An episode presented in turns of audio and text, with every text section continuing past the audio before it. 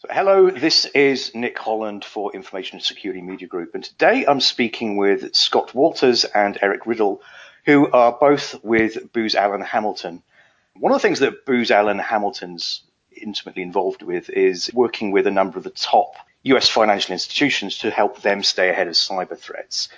Um, so Scott is the VP of Financial Services and Eric is the Solutions Integration Lead. So I think they can get a pretty unique perspective of really what banks are thinking of for the coming year to stay ahead of cybersecurity. So, well, firstly, gentlemen, welcome Scott, welcome Eric. Thanks for joining me today. Thank you. Thank you. So Booz Allen Hamilton works with a number of the top 25 financial institutions in the US. What are they coming to you about regarding their top security concerns for 2019? Eric, would you like to go first? Sure. So what we're seeing a lot in the marketplace is there's been a, dramatic increase in fraud. So a lot of the cybersecurity programs are focusing on the concept of fraud fusion, which is bringing cyber techniques to address the fraud problems that the banks are facing. In addition, there is a increase in adoption of cloud, so cloud security, and then also security analytics, um, which kind of spans across both the incident response space, the fraud problem we discussed, and just just overall uh, security practice. And Scott, what are your thoughts on this? Yeah, and I think with that, you know, a lot of these things that banks are looking to, in many cases, they've been doing some of these things for a while. There's been a bit of a challenge in terms of how you get these various components to work well together in an effective manner. So there's a lot of time spent in looking at the interactions, whether it's at a technology level, a process level, uh, people perspective and how those things fit together and really optimize to deliver the, the results that our clients need. You touched on fraud being a big issue for banks. What kinds of fraud are we talking about, Eric? A lot of different things. Um, so I, I, think a lot of people in the space are familiar with things like account takeovers, um, all the variations thereof. You know, we're kind of seeing it's an ongoing issue in the financial services sector. I mean, it's it's the old joke, right? You know, why do you go to the banks? It's where the money is. So they're definitely taking advantage of some of the weaknesses within the environment. They're, they're looking at the seams between the systems and the connections and the processes. And what they're doing is they're act, actively exploiting these. So, you know, whether it's account takeover, um, creating synthetic identities, right? Just basically building accounts that they then groom or, or cultivate over time and then eventually exploit to, to, pull the money out. Those are just some some kind of tactical examples of what they're doing, but the, the fraud actors are very innovative in terms of how they think about these and they, they run it like a business. Yeah. And I guess there's been a proliferation of credentials for sale on the dark web. So the, the sort of volume has increased. Threat actors are actually accessing systems with legit credentials so they're using more cyber technique to detect fraud versus some of the standard tool sets that are out there. Yeah, that's a good point, Scott. Um, a lot of credential stuffing, that sort of thing. Mm-hmm. Yeah, we also see a lot of you know pretty basic call center fraud as well. Folks call up looking to get passwords reset and, and sort of get in and gain access. Um, so it, it really spans from very high tech to pretty low tech, but it's um, it's a constant, and we've seen an increase, you know, across all the financial institutions in this space. I mean, that's an interesting observation, obviously, that again, again, classic social engineering still works. You can still call up a human at a call center, and that's the weakest link. Yeah, there's, there's, you know, people at the core of all these processes, and, you know, people are susceptible. So it, it's, uh, yeah, it, it's a problem. So, uh, in terms of threat remediation and mitigation for financial institutions, what kind of technologies are uh, FIs investing in in the current coming year? Yeah, so you know, I think before you even look at specific technologies, I think there's a mindset that you have to think about how you approach the problem. Um, Scott earlier mentioned uh, the concept of fusion. And one of the things that we found traditionally is that the fraud and the cyber groups have acted in a very independent manner. Um, we're, we're getting a great deal of traction in terms of looking at how the two groups approach a similar problem together, uh, because we've actually seen instances where the two teams are actually fighting the same threat actor not knowing that they're actually focusing on a common enemy. And just by getting them to understand how to pull together as a single team, taking things like threat intelligence and how that works into the fraud environment. Um, so there are specific tools, for example, in, in fraud, looking at behaviors, patterns, understanding things like context and geolocation when you start to fuse that with some of the cyber threat intelligence, you get a really powerful equation and you can start to detect things like campaigns and specific threat actors.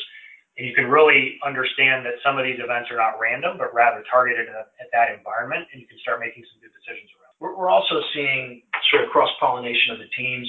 We're seeing fraud analysts embedded in the CTI organizations and seeing CTI uh, analysts being embedded in fraud, or or at least sharing information, creating a closed loop. A lot more communication, a lot more collaboration uh, between fraud and cyber. Is that within the financial institutions that there's more collaboration between fraud and cyber, or is this, uh, I guess, on the flip side, is that something that you're seeing in terms of the criminal activity? Yeah, I, think it's both. So there's a lot more collaboration inside the financial organization to help combat the problem, but we're also seeing collaboration on the dark web between threat actors sharing exploits and uh, credentials. So it's uh, you know, there's there's a, a, fair amount of collaboration on both sides. Okay. Yeah, and that's that's actually where some of the threat intelligence comes into play because when you're able to to monitor and track some of that activity on the dark web, you can be a bit more predictive, if you will, in terms of anticipating potential attacks and seeing that maybe a particular financial institution's uh, client's credentials have been for sale on the web, um, and then potentially put in place some um, technology or some techniques to try to anticipate those attacks. This is a segue, I guess, into talking a little bit maybe about the, the concept of a fusion center. I spoke with MasterCard uh, late last year about their fusion center, but is this something that's being adopted more broadly by financial institutions? Yeah, we think so. You know, again, I think a lot of financial institutions are very familiar and have been implementing the concept of a security operations center. That certainly is nothing new. Largely, we find it's, it's based on regulation and compliance auditors are certainly looking to make sure that financial institutions have those.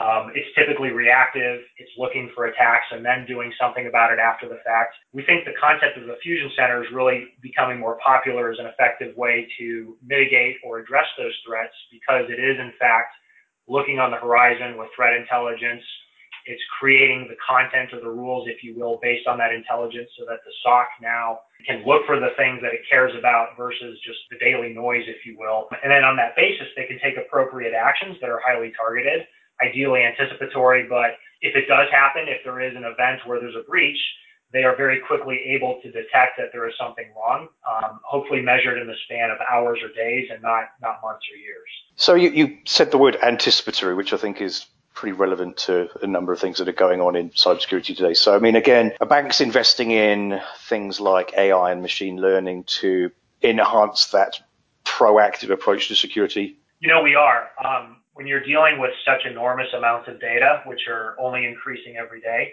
just given the activity and the, the channels that everybody is using, the clients are expanding and, and expecting more modes of access into those institutions analytics and some of the AI and some of the other technologies you're referencing come into play, leveraging that to understand connections that are maybe not obvious to human beings, sifting through enormous amounts of data, building models to understand why things may be connected that otherwise were not obvious. Um, and then we can actually target some of the cyber actions based on those on those connections, if you will. So yeah, those are very relevant to, to fighting the problem today. And I guess, I mean, let's ask also again what, I mean, specifically, what, what sort of initiatives is Booz Allen Hamilton involved in for the coming year with your clients? You know, we're helping clients either build out uh, a full fusion uh, center with fraud capability, or we're helping them in an individual area, whether it be CTI, threat hunting, um, detection logic. Um, we're, we're sort of helping them orchestrate their security ops environment to be most effective. We, also have a, pretty large IR practice in the event that um, there is a, uh, a breach or, or they require outside assistance. We have a practice that we can deploy dozens of folks in a 48 hour time span to client location, help them kind of contain and remediate the problem. And that's really what we call at Booz Allen our advanced cyber defense capabilities, and that's largely where we're focused with our clients. Is there anything that financial institutions are missing, do you think? So I, I think there is a tendency to think of problems and uh, technologies as a as a quick fix. Sometimes we, we've actually had to spend some time with our clients uh, trying to understand the technologies that they have in place and, and spend a bit of time trying to rationalize or optimize versus purchasing more technology.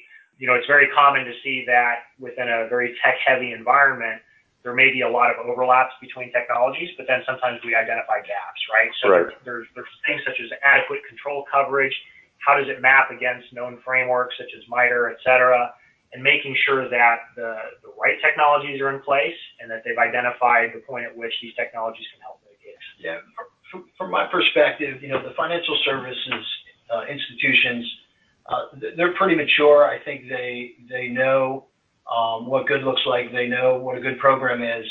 Um, depending on where you are in the pyramid, right? If you're a large bank, fully funded, 2,000 plus security employees, you can build things in house, be highly effective. Um, when you start going down that pyramid, there's uh, talent challenges as everybody's out there looking to source the best cyber talent. There's budget challenges. Uh, the firms are highly regulated. So they, they may need to place some bets as opposed to covering everything they'd like to. But I, would emphasize that I, do believe that the CISOs are mature. They, they know what the right answers are. Just depending on where they are in their life cycle of, maturity, uh, they're working on getting there. Well, like you say as well, so that, that's where the money is. So it's uh, clearly an imperative to protect financial institutions. Well, gentlemen, thank you very much for joining me today. That was Scott Walters and Eric Riddle, both from Booz Allen Hamilton. And for Information Security Media Group, I'm Nick Holland.